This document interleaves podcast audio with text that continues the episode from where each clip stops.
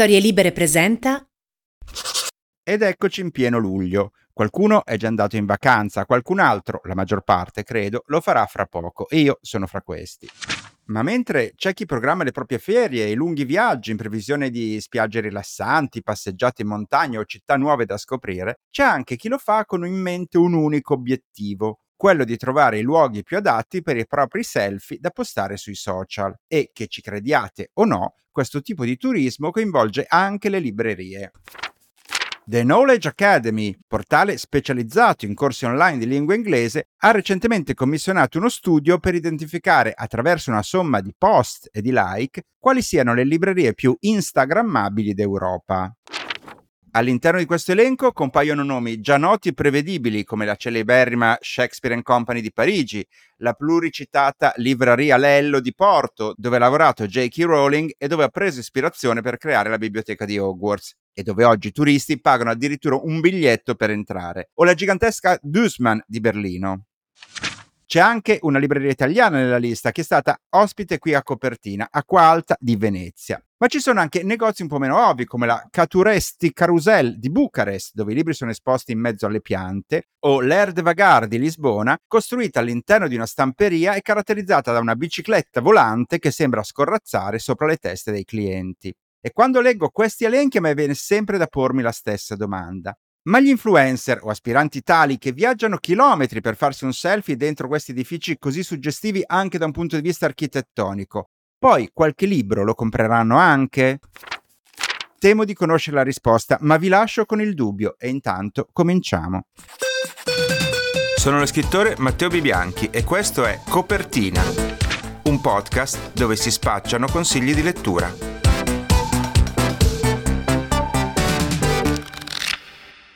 Come qualcuno saprà, da diversi mesi sono in giro a presentare il mio ultimo romanzo tra librerie, biblioteche, festival letterari e fiere del libro. Sostanzialmente è da gennaio che non mi fermo un attimo e questo movimento andrà avanti ancora per diversi mesi. Ma se c'è una cosa che mi fa davvero piacere è che praticamente a ogni incontro, quando è il momento di firmare le copie o salutare i lettori, arrivano sempre due, tre persone che mi ringraziano per questo podcast che mi dicono che se lo ascoltano in macchina, mentre fanno le pulizie a casa, mentre corrono al parco o addirittura insieme in famiglia. Dicono che la mia voce gli fa compagnia, che sono diventato uno di casa e sono venuti a questo incontro perché volevano dare un volto a quella voce. Ecco, approfitto di questa puntata per ringraziare tutti coloro che hanno speso parte del loro tempo per venire a salutarmi di persona. E li ringrazio anche perché il loro affetto e il loro entusiasmo sono per me un motore fondamentale per andare avanti con questo progetto, che proprio grazie a tanti continui incoraggiamenti allontana da me l'ipotesi di mettere la parola fine. Devo anche ammettere che assieme ai complimenti in diversi si lamentano della quantità di denaro che faccio spendere loro attraverso i consigli letterari. Beh, allora io metto le mani avanti, vi avviso che stavolta sarà anche peggio del solito, dal momento che è la puntata che precede la pausa estiva i libri consigliati questa volta saranno davvero davvero tanti, a partire dalle mie letture in corso. Cominciamo con una novità uscita in questi giorni per Mondadori, il nuovo romanzo di Eleonora C. Caruso intitolato Doveva essere il nostro momento. Caruso, a mio avviso, è un'autrice che ha la grande capacità di raccontare la società contemporanea partendo da punti di vista spesso poco usuali. Come nel caso del romanzo di qualche anno fa, Le ferite originali, storia di quattro ragazzi ventenni uniti alla circostanza di andare tutti dallo stesso analista. Un espediente letterario originale per un libro che di recente è tornato all'attenzione dei lettori più giovani grazie a un inatteso rilancio avvenuto spontaneamente sui canali di TikTok. Anche questo nuovo romanzo di Leonora Caruso parte da un'intuizione estremamente originale. L'autrice infatti immagina l'esistenza in Sicilia di una comunità nella quale tutti i partecipanti vivono come se fossero rimasti negli anni 90. Quindi una piccola società nella quale non esistono gli smartphone, si usano i CD, i film e programmi TV si vedono ancora su videocassette, la musica che si ascolta è quella dei Luna Pop, degli 883, degli articolo 31 e i videogiochi sono ancora quelli un po' rudimentali dell'epoca. Protagonista del libro è Leo, un ragazzo lombardo che dopo aver trascorso un paio di mesi in questa sorta di setta decide di far ritorno a casa in un viaggio verso il nord, nel quale sarà accompagnato da un'altra transfuga, Cloro, una youtuber dalle vicende personali intricate e dolorose. Doveva essere il nostro momento, procede così su due binari. Da un lato la vita di comunità e dall'altro il viaggio che i due compiono dalla Sicilia al nord Italia, mentre l'intero paese si prepara al lockdown. Ed è proprio in questa alternanza tra un presente minaccioso e un passato carico di promesse che si regge l'equilibrio di questo curioso romanzo. Se avevate vent'anni negli anni 90 o in generale rimpiangete questo periodo, sono sicuro che troverete di che entusiasmarvi in queste pagine. È uscito già da qualche mese, ma è passato un po' sotto silenzio l'ultimo romanzo dell'autore torinese Emanuele Altissimo, dal titolo L'avvelenatore, pubblicato da Bompiani. È la storia di Arno Paternoster, un uomo all'apparenza ben inserito nella società, con un lavoro stabile, una moglie poliziotta e una figlia ancora piccola. Arno però in realtà ha dei rapporti molto conflittuali con la sua famiglia d'origine, in particolare con il padre, un medico molto amato e rispettato nel paese di provincia dove vive, ma che il figlio ha deciso di non voler vedere più da quando ha compiuto 19 anni. Tutti sono a conoscenza dello scontro in atto fra i due e quando il dottore viene trovato morto nel cortile della sua villa, è proprio Arno a essere il primo sospettato del suo possibile omicidio. L'avvelenatore è un romanzo familiare che si legge come un thriller, nel quale azioni e moventi sono spesso confusi anche per gli stessi protagonisti. Emanuele Altissimo ha confessato in alcune interviste di vivere una situazione personale simile a quella del protagonista, che non a caso per tutto il romanzo cerca di esercitare una profonda autoanalisi sui motivi che l'hanno spinto a rifiutare la figura del padre e sull'eredità simbolica che la sua scomparsa comporta per il suo futuro. Dopo aver lavorato per molti anni come editor presso la casa editrice Adelphi, da alcuni mesi il traduttore e curatore Matteo Codignola ha inaugurato una sua casa editrice dal nome di Orville Press. Finora il nuovo marchio editoriale ha mandato in libreria solo tre titoli ed è proprio l'ultimo in ordine di uscita quello che vi voglio consigliare. In particolare lo consiglio agli amanti dei racconti nordamericani. L'autrice Joanne Baird e la raccolta, tradotta da Milena Zemira Ciccimarra, si intitola Le forze della terra. La caratteristica di questa autrice americana è quella di essere assai poco prolifica, avendo pubblicato solo tre libri nel giro di oltre vent'anni, e di essersi specializzata soprattutto in un ambito particolare come quello dei saggi autobiografici. Questa raccolta di racconti uscita in America nel 1998 e solo ora proposta da noi è infatti composta esclusivamente di storie autobiografiche, che ci offrono un ritratto dell'autrice e della sua famiglia dall'infanzia alla maturità. Questi testi riguardano spesso piccoli eventi quotidiani, come un ozioso pomeriggio in barca da adolescente in compagnia di una cugina coetanea, o un viaggio on the road in tenda col marito, accampandosi di notte tra canyon e deserti selvaggi, ascoltando i minacciosi ululati dei coyote nella notte.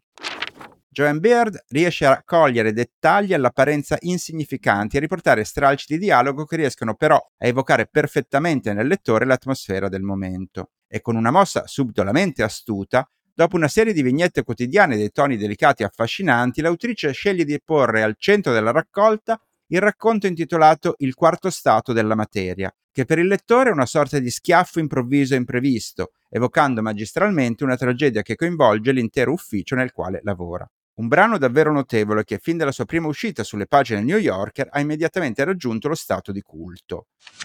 Se amate i libri di racconti, in particolare di stampo autobiografico, quello di Joan Baird potrebbe essere per voi una delle scoperte dell'anno. E parliamo ancora di racconti, ma stavolta con un autore italiano. Lui è Mattia Grigolo, scrittore che ha pubblicato le sue storie su molte riviste che da tempo vive a Berlino, dove opera come vero e proprio agitatore culturale, avendo realizzato diversi laboratori di scrittura e avendo fondato ben due riviste letterarie. Il suo nuovo libro, intitolato Temevo dicessi l'amore e pubblicato da Terra Rossa, si fonda su una struttura del tutto atipica, ossia cinque storie diverse raccontate attraverso 14 racconti, in ciascuno dei quali compare un personaggio di nome Ofelia. Racconti di amore e solitudine in una sorta di prisma letterario nel quale il lettore coglie dettagli particolari, mentre il disegno complessivo rimane più sfumato e inafferrabile. E ad aggiungere originalità a questo impianto già di per sé piuttosto unico, c'è anche la presenza continua di animali in ogni storia, che sono lì quasi a offrire uno specchio metaforico delle vicende umane. Una raccolta che giustamente è stata accolta con grande interesse e apprezzamenti dalla critica. Nel corso di oltre 75 puntate di questo podcast abbiamo praticamente toccato quasi ogni argomento in ambito letterario. C'è però un tema che è curiosamente rimasto escluso da queste nostre scorribande ed è la pornografia.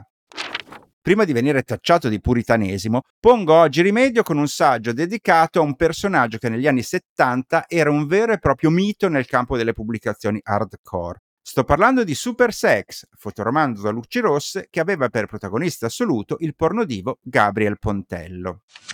il giornalista Gianni Passavini ha pubblicato per l'editore milanese Milieu il volume Super Sex, nel quale analizza la fortuna editoriale della rivista porno di maggiore successo di quell'epoca, un fenomeno da milioni di copie vendute fra scandali, censure e ripetuti tentativi di ritiro dal commercio da parte dell'autorità giudiziaria. Raccontando allo stesso tempo la biografia di Gabriel Pontello, attore italo-francese da molti considerato il precursore e il maestro dell'attuale divo Rocco Siffredi. Un saggio che la fotografia dell'industria del porno nel suo periodo d'oro, perennemente al confine fra legalità e illegalità, ma anche un ritratto nel quale emergono aspetti oggi decisamente discutibili, sia sul modo in cui venivano utilizzate e spesso sfruttate le attrici, sia sui lati oscuri della personalità esuberante, ma non certo limpida, dello stesso Pontello. In generale un dettagliato resoconto di un'editoria a modo suo pionieristica, realizzata con pochi scrupoli e grandissimi ritorni economici, capace di creare personaggi e star i cui nomi ancora oggi sono in grado di regalare brividi di nostalgia al più maturo pubblico maschile. Un altro ambito del quale ci occupiamo relativamente poco in questo podcast, lo ammetto, è quello della poesia. Tuttavia non ho mai nascosto la mia assoluta predilezione per l'autrice americana Anne Carson, forse perché la sua produzione è talmente atipica che il termine poesia può risultare perfino riduttivo. Ne è un esempio il volume che ha da poco mandato in libreria l'editore Crocetti, intitolato Vetro, Ironia e Dio, nella traduzione di Patrizio Ceccagnoli. È un testo che in America è stato definito come lyric essay, ossia un saggio lirico, un genere che si colloca tra la saggistica, la poesia e il memoir, in particolare, il pezzo di apertura intitolato Il saggio di vetro racconta del dolore per la fine di una storia d'amore che la poetessa rievoca mentre è in visita ai genitori anziani e malati in un paesaggio brullo e inospitale come quello della brughiera, nel quale il ricordo dell'amante si manifesta in forma di spettri. Un'opera difficile da descrivere e raccontare per un'autrice che ormai in tutto il mondo ha creato una sorta di culto fra lettori e fan devoti che si accostano alla sua opera pieni di rispetto e meraviglia vi voglio dare anche un paio di suggerimenti in ambito di fumetti. La graphic novel Blankets, uscita nel 2003 e firmata dal fumettista americano Craig Thompson, è diventata fin da subito un caso editoriale mondiale, divenendo uno dei fumetti più letti e amati degli ultimi decenni. In questo corposo romanzo per immagini, Thompson riesce a raccontare l'adolescenza in modo efficacissimo, rievocando passioni, incertezze, innamoramenti e struggimenti che in un modo o nell'altro tutti noi abbiamo vissuto. E oggi, due decenni più tardi, il volume torna in libreria in una speciale edizione che ne celebra il ventesimo anniversario, pubblicata in Italia da Rizzoli Lizard e arricchita da oltre 40 pagine che l'autore stesso ha voluto aggiungere, inserendo bozzetti, prove, estratti da taccuini e riflessioni che illuminano la genesi di questo capolavoro del genere. Se ancora non conoscete questo caposaldo fumettistico, la nuova edizione rappresenta l'occasione ideale per recuperarlo. Restando in ambito di fumetti, decisamente poco estivo ma di altissimo livello, il volume The End, realizzato dall'americano Anders Nielsen e pubblicato in Italia da ADD, nella traduzione di Francesco Pacifico. Il libro è un tentativo da parte dell'autore di elaborare il lutto per la morte della giovane fidanzata avvenuta l'anno precedente, con un volume a cavallo fra il fumetto vero e proprio, l'illustrazione astratta, le riflessioni personali e stralci di natura poetica. Nielsen cerca di trovare un senso e una ragione mentre attraversa questo momento doloroso nel quale si sente letteralmente monco per l'assenza intollerabile della sua compagna di vita. Il risultato è un libro che non assomiglia a nessun altro, con pagine a volte che sono rappresentazioni molto concrete del dolore e altre che sono invece totalmente simboliche e quasi rarefatte. Un'opera che l'autore stesso ha voluto realizzare come fonte di consolazione e sostegno per altri che stanno vivendo una sofferenza simile. Ripeto, non certamente un libro dal sapore estivo, ma del resto non è che chi sta male smette di farlo solo perché fuori dalla finestra c'è il sole. E non c'è mai un tempo giusto o sbagliato per cercare consolazione e speranza. Sapete che i miei consigli non riguardano solo le ultime novità letterarie, ma vanno anche a recuperare testi del passato recente.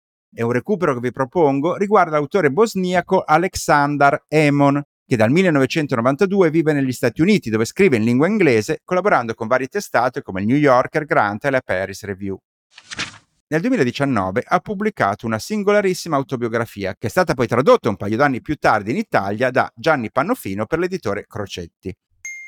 A rendere unica quest'opera è il fatto che si tratta in realtà di due testi diversi, che si riferiscono però allo stesso argomento. Due libri veri e propri stampati insieme con due copertine diverse, in un volume che può essere letto sia da un lato che dall'altro. Il primo libro è I miei genitori e come il titolo evidentemente suggerisce si tratta di una biografia che l'autore ha dedicato a suo padre e sua madre, raccontando la loro storia d'amore e la loro vita in un paese che ha dovuto fare i conti con la guerra. L'altro libro si intitola Tutto questo non ti appartiene ed è una raccolta di ricordi di infanzia dell'autore stesso, in brevi capitoletti nei quali le vicende spesso si sovrappongono o si intersecano con quelle raccontate nel libro precedente. Di Hammond colpisce la capacità di rievocare ricordi e aneddoti a metà strada fra ironia e disperazione, attraverso una scrittura raffinata, con frasi che spesso si ha la tentazione di sottolineare. Un'operazione di scavo nella memoria e di rielaborazione letteraria che è anche un originale prodotto editoriale, perché non capita spesso di trovarsi fra le mani un volume che può essere letto da entrambi i lati. E adesso rompo una promessa. Da quando sono diventato il direttore della casa editrice Accento ho annunciato che non avrei mai presentato i suoi libri in questo podcast perché mi sembrava poco etico farlo. Per me è un po' una sofferenza produrre libri che mi piacciono tanto e non poterne parlare qui. Però mi sono detto che in una puntata di consigli collettivi in cui i libri sono davvero tanti, nel mucchio posso anche fare un'eccezione. E quindi vi parlo degli ultimi due che abbiamo pubblicato. Il primo è il debutto di un esordiente di origine italo-tunisina, Mohamed Maalel, che nel romanzo di forte ispirazione autobiografica, dal titolo Baba, racconta cosa significa vivere in una famiglia dove le culture si mischiano, da un lato quella italiana della madre e dall'altro quella tunisina del padre, tradizioni culturali, religiose culinarie che si incontrano e a volte si scontrano, nelle quali non sempre è facile trovare un equilibrio durante la crescita. Al centro della vicenda c'è Taufik, il padre del ragazzo, un uomo dalla personalità complessa e contraddittoria, in grado tanto di grandi slanci d'amore come di reazioni violente e di sopraffazione nei confronti dei familiari. E mentre l'uomo giace in un letto d'ospedale gravemente malato, il figlio attraverso tutto il romanzo cerca per lui una possibile forma di redenzione, che arriva in un finale nel quale a mio avviso è impossibile non commuoversi. Il secondo volume che vi propongo invece è un ripescaggio di un testo pubblicato nel 1986 e da allora mai più apparso nelle librerie italiane. Una scoperta targata Pier Vittorio Tondelli, autore e grande talent scout, a cui si deve il lancio scrittori come Silvia Ballestra, Giuseppe Colicchi, Andrea Canobio e tanti altri. Il romanzo si intitola Fotomodella e racconta l'esperienza diretta di Elisabetta Valentini, che a soli 17 anni diventa un'indossatrice di fama internazionale, arrivando a calcare le passerelle dei maggiori stilisti tra Milano, Parigi, Tokyo e New York. Una vita fatta di sfilate, copertine, feste esclusive, nella quale si intravedono i primi segnali del fenomeno che da lì a poco sarebbe esploso sui media di tutto il mondo, ossia quello delle top model. Elisabetta Valentini racconta questo mondo dall'interno che, con una scelta radicale ma consapevole, decide di abbandonare all'apice del successo per proseguire verso altre strade legate alla scrittura e alla fotografia. Il libro racconta anche una grande storia d'amore, quella che legava la modella a un mostro sacro del cinema, che nel testo viene citato solo come l'attore, ma che in seguito si è scoperto essere niente meno che Ugo Tognazzi. Fotomodella come un flash su quelli che sono stati gli anni Ottanta, raccontati in un modo dinamico e elegante. Un romanzo che risulta ancora più efficace oggi rispetto al momento della sua uscita, quando probabilmente era un po' troppo avanti per i tempi. Se desiderate ancora suggerimenti ne abbiamo nella prossima rubrica e non uso il verbo desiderare a caso. Fidati di chi ne sa.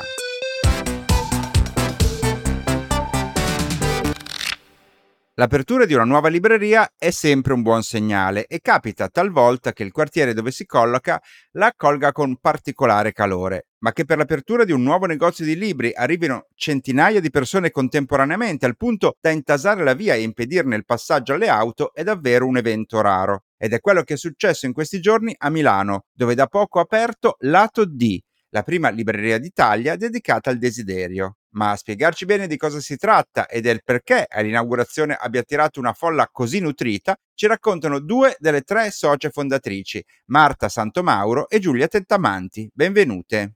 Ciao. Allora io ho detto che ci spiegherete il successo di questa apertura, anche se forse in realtà neanche voi stesse siete in grado di farlo, ma andando con ordine, intanto raccontateci cos'è ehm, lato D, come nasce e da dove arriva questa idea, ecco. Sono Marta e um, Lato D nasce ormai ha già un paio d'anni di vita, diciamo. Abbiamo cominciato a dargli una forma eh, durante il lockdown quando mh, ho cominciato a pensare che era il tempo di, mh, di, aprire una mia libreria, un mio progetto personale dopo tanti anni in Google Company e chiacchierando con Giulia, con Anna che è l'altra socia e comunque con, con altre amiche ci siamo rese conto che ci mancava un luogo dove poter fare cultura sui temi proprio del, del corpo, della sessualità, delle relazioni. Ci trovavamo sempre tra amiche eh, bevendo birre a farci domande, ma non, non, avevamo un luogo dove poterlo fare in una maniera più ampia, più condivisa. E quindi l'idea della, della mia libreria e di questi temi si sono fuse dando vita al, al pensiero di, di lato D, la libreria del desiderio. Abbiamo tentato un primo passaggio con il Comune di Milano, abbiamo partecipato al bando della scuola dei quartieri, vinto un piccolo finanziamento e abbiamo cominciato le attività come associazione culturale. Siamo andate nelle scuole, abbiamo fatto eventi in giro per la città eh, dopodiché abbiamo deciso che era arrivato il momento di trovare una casa per il nostro progetto e quindi voilà, eccoci. Il fatto che siano tre donne ad aprire una libreria sul desiderio è un segno dei tempi, secondo voi? Allora sì, ehm, forse sì, mhmm, anche se a dirla tutta, ehm, in società c'è anche un uomo, quindi mi sembra importante importante dirlo, ehm, perché alle 3, ehm, fondatrici dell'associazione si sono poi aggiunte altre 3 persone, tra cui appunto abbiamo anche una presenza maschile di cui siamo molto, molto felici. Ehm, sicuramente nel negli ultimi anni, ma in realtà da diverso tempo eh, il genere femminile sta combattendo, sta portando avanti una serie di, eh, di discorsi, di narrazioni sul proprio ruolo nella società. Quindi sicuramente anche questo progetto che tra le altre cose parla anche di, eh, di genere, sicuramente di femminismo, eh, si inserisce un po' anche in questo, in questo filone di, eh, di, tematiche, per cui sì, eh, però ci teniamo molto a essere un luogo estremamente inclusivo, sicuramente tra le attività che inizieremo a proporre da settembre quando apriremo la nostra eh, diciamo programmazione di eventi, di laboratori, eh, daremo molto spazio anche alle tematiche del maschile. Ma secondo voi chi sono? Eh, siete aperti da molto poco, però allora chi sono o che vi aspettate che siano i clienti della vostra libreria? Che cosa cercano e cosa non trovano da altre parti che invece trovano da voi? Allora, diciamo che l'inaugurazione è stato un po' un segnale forte sulla città e, e su questi temi. Noi eh, quella sera siamo stati effettivamente travolti da colori e persone, eh, non solo amici, quindi mh, necessariamente un pubblico che vedeva l'esigenza di questo progetto. Eh, noi ci teniamo molto, come, come dicevamo prima, um, al concetto che partiamo dal presupposto che il corpo riguarda tutti, quindi tutti e tutte, eh, e quindi il, il nostro pubblico eh, ce lo auguriamo sia, ci auguriamo sia il più ampio possibile. Abbiamo un settore molto ampio dedicato ai bambini e questo perché crediamo che un'educazione su questi temi debba cominciare sin dai primi anni. Devo dire che in questa prima settimana in libreria c'è stato un passaggio molto variegato, sono venute mamme da sole, mamme con bambini e bambine, sono venute ragazzi giovani, sono venuti uomini, sono venute eh, coppie, quindi eh, un, pochino la prospettiva di quello che desideriamo si sta avverando, cioè il pubblico è davvero eh, ampio e aperto. Ma parlando di desiderio, voi ospitate eh, saggistica, narrativa, che, il desiderio ad ampio raggio? Sì, assolutamente. Abbiamo cercato di dare spazio a tutte le forme testuali, a tutte le forme di narrazione. Ci sono eh, romanzi, mh, mm, alcuni, una sezione direi piuttosto ampia, dedicati nello specifico alle tematiche del desiderio in tutte le sue sfumature, quindi alcuni più sul corpo, eh, alcuni più sulla sessualità in senso stretto, altri sull'identità di genere, sull'orientamento sessuale. Eh, lo stesso vale per la saggistica che abbiamo selezionato e poi abbiamo anche una sezione di manga, di graphic novel, eh, quindi abbiamo voluto dare spazio a tutte le, le tipologie di, di racconto che possono esistere su questi temi visto il successo inaugurazione, ma in generale, mh, quest'idea innovativa che avete avuto per una libreria che è anche poi ovviamente un polo culturale e uno strumento di discussione e di confronto su certi temi. È possibile che la vostra iniziativa sia di ispirazione anche per altri o per altre in altre parti d'Italia. Se qualcuno volesse imbarcarsi in una impresa simile, voi che l'avete appena fatto, quali consigli gli dareste? Eh, intanto credo ci voglia un ci voglia del coraggio, perché in, in questo periodo eh, aprire una libreria di questo tipo mh, mm, significa anche prendere una posizione rispetto a tanti temi, quindi ehm, il consiglio è mh, mm, di, di, credere nell'ideale per cui si, si, si, lotta e si cominciano le esperienze di vita. Eh, poi aprire una libreria in generale è un tema complicato, però mm, Ehm, sì, diciamo che una criticità possibile, che già abbiamo avuto modo di affrontare, è quella di essere un po' tacciate di mhmm, di un eccesso di, ehm, ostentazione su certi su certi temi, in particolare quando si parla di di bambini, bambine, di più giovani.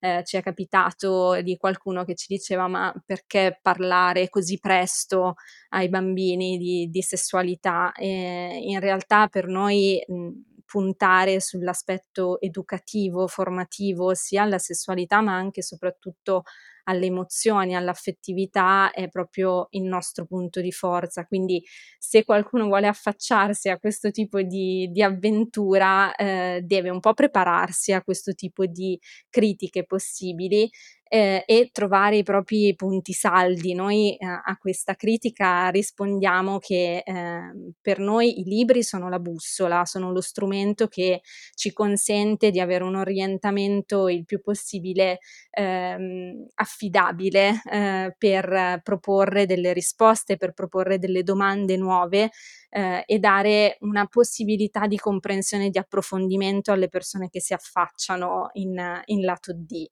insomma un po' questo e non è mai troppo presto per parlare di questi temi perché eh, conoscere il proprio corpo, conoscere il corpo degli altri è il, la chiave per poter vivere serenamente nella, nell'età più adulta eh, la relazione. Perfetto, e allora a proposito di desiderio, fate desiderare qualcosa anche a me e ai nostri ascoltatori, consigliandoci due libri da portare in vacanza, presumibilmente carichi di passione, sentimento, lussuria.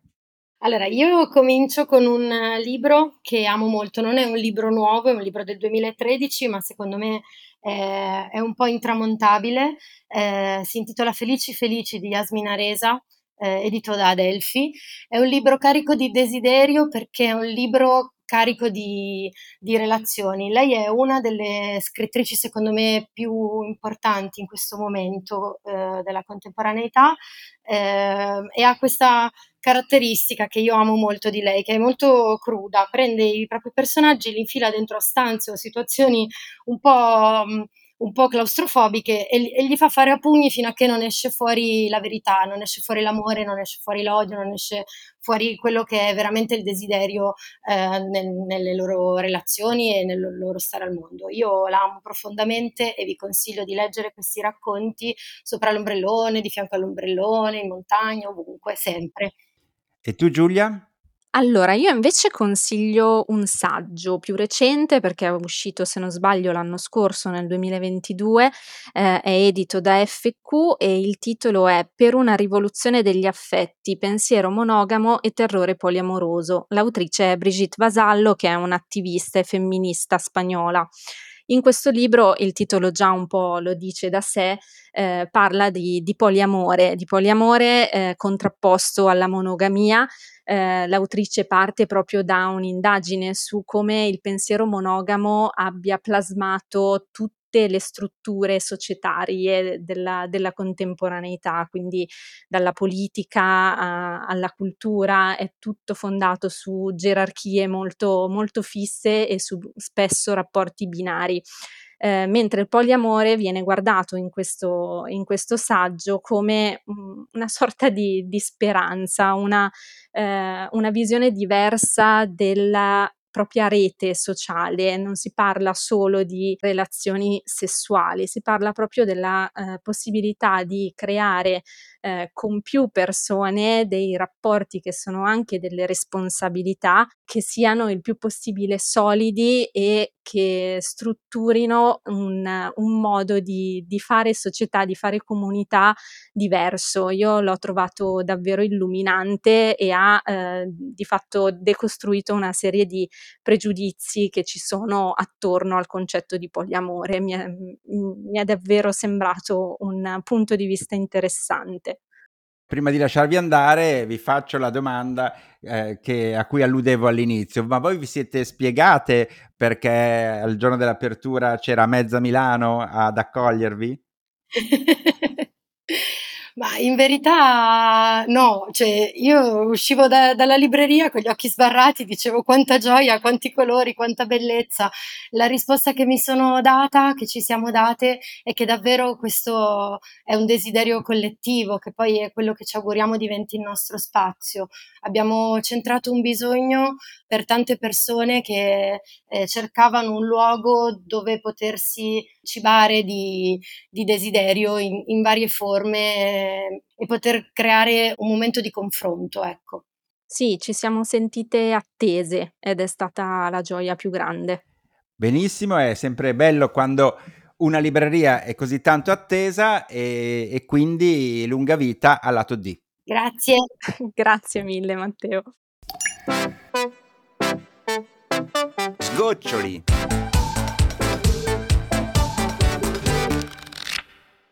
Anche se siamo alla fine di questa puntata, non abbiamo ancora finito con i consigli. L'ultimo arriva dallo scrittore Alessio Torino, insegnante di letteratura latina all'Università di Urbino, che ha già diversi romanzi alle spalle, a cominciare dal debutto 11 decimi, premiato col premio Bagutta Opera Prima nel 2011, a cui sono seguiti altri quattro libri e altri svariati riconoscimenti, incluso il premio Mondello. Da poco Mondadori ha mandato in libreria il suo nuovo romanzo intitolato Cuori in piena, Sentiamo quale libro Alessio Torino ci suggerisce di leggere quest'estate nel prossimo vocale.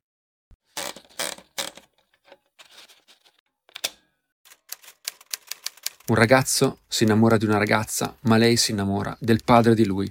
Questa è la storia di Acqua di mare di Charles Simmons, detta in poche, pochissime parole, che però ce la racchiudono tutta e che a raccontarla così ci aiuta anche a capire quello che ha fatto Simmons con questo romanzo, che è una specie di remake di un romanzo di un celebre autore russo, Ivan Turgenev, il romanzo è Primo Amore. Simmons non ha nascosto certo questa operazione, anzi il contrario. La protagonista di Primo Amore si chiama Zinaida e la protagonista di Acqua di Mare si chiama Zina ed è anche lei russa ed è arrivata sulla costa atlantica con la madre come emigrata. Eppure, a leggere questi due testi anche uno di seguito all'altro, come è successo a me, abbiamo netta la sensazione di leggere due storie completamente diverse. E qui possiamo assistere a quello che è il potere dell'ambientazione. Da una parte abbiamo la campagna russa di metà Ottocento, qua l'America degli anni Sessanta, la costa dell'Atlantico. Nel romanzo di Simmons quasi tutto si svolge di fronte all'oceano, eh, nella villa che vi si affaccia, nella spiaggia, sugli scogli, in barca, quindi anche dentro l'acqua. Ed è come se l'acqua, con questa sua carica di bellezza, ma anche di, di mistero e di paura, permeasse tutta la storia. Sono sicuro che Simmons ha avuto in mente anche un altro romanzo mentre scriveva, che è Il grano in erba di Colette. Anche lì abbiamo il mare a far da teatro, ha una storia d'amore che è anche una storia di iniziazione. Ma poi tutto questo non conta più nulla quando siamo lì a leggere Acqua di mare, a leggere di Michael che è perso dietro a Zina e che scopre piano piano che la persona da cui dovrebbe avere certezza e solidità nella vita, cioè suo padre, è in realtà diventato il suo rivale. E con il Consiglio di Torino noi siamo giunti alla fine di questa puntata Monster piena di suggerimenti. Sarà davvero il caso di fare un bel elencone finale. Io vi ho parlato di Doveva essere il nostro momento di Eleonora Cicaruso Mondadori. L'avvelenatore di Emanuele Altissimo Bompiani. Le forze della terra di Joan Baird Orville Press. Temevo dicessi l'amore di Mattia Grigolo Terra Rossa. Super Sex di Gianni Passavini Milieu Edizioni. Vetro, Ironia e Dio di Anne Carson Crocetti. Blankets di Craig Thompson Rizzoli Lizard. The End di Anders Nielsen ADD. I miei genitori e Tutto questo non ti appartiene di Alexander Hemon Crocetti. Baba di Muhammad Malel, accento, e fotomodella di Elisabetta Valentini, sempre accento. Marta Santomauro e Giulia Tettamanti della nuova libreria milanese Lato D, dedicata al desiderio, ci hanno suggerito Felici Felici di Yasmina Rezza ad Elfi e Per una rivoluzione degli affetti di Brigitte Vasallo, FQ. Infine lo scrittore Alessio Torino ci ha invitato a recuperare Acqua di mare di Charles Simmons, Sur, con questo è tutto. Io vi auguro buone vacanze e auguro buone vacanze anche a Cecilia Belluzzo, la curatrice e collaboratrice storica di questo podcast, a cui tocca il compito ingrato di fare ordine al mio disordine mentale ogni mese e quindi anche lei si merita il giusto riposo da tante fatiche. Noi ci risentiamo, forse più abbronzati e riposati di prima, a settembre. Leggete tanto.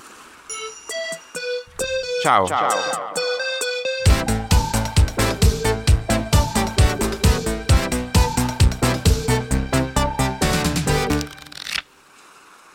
Una produzione storielibere.fm di Gianandrea Cerone e Rossana De Michele.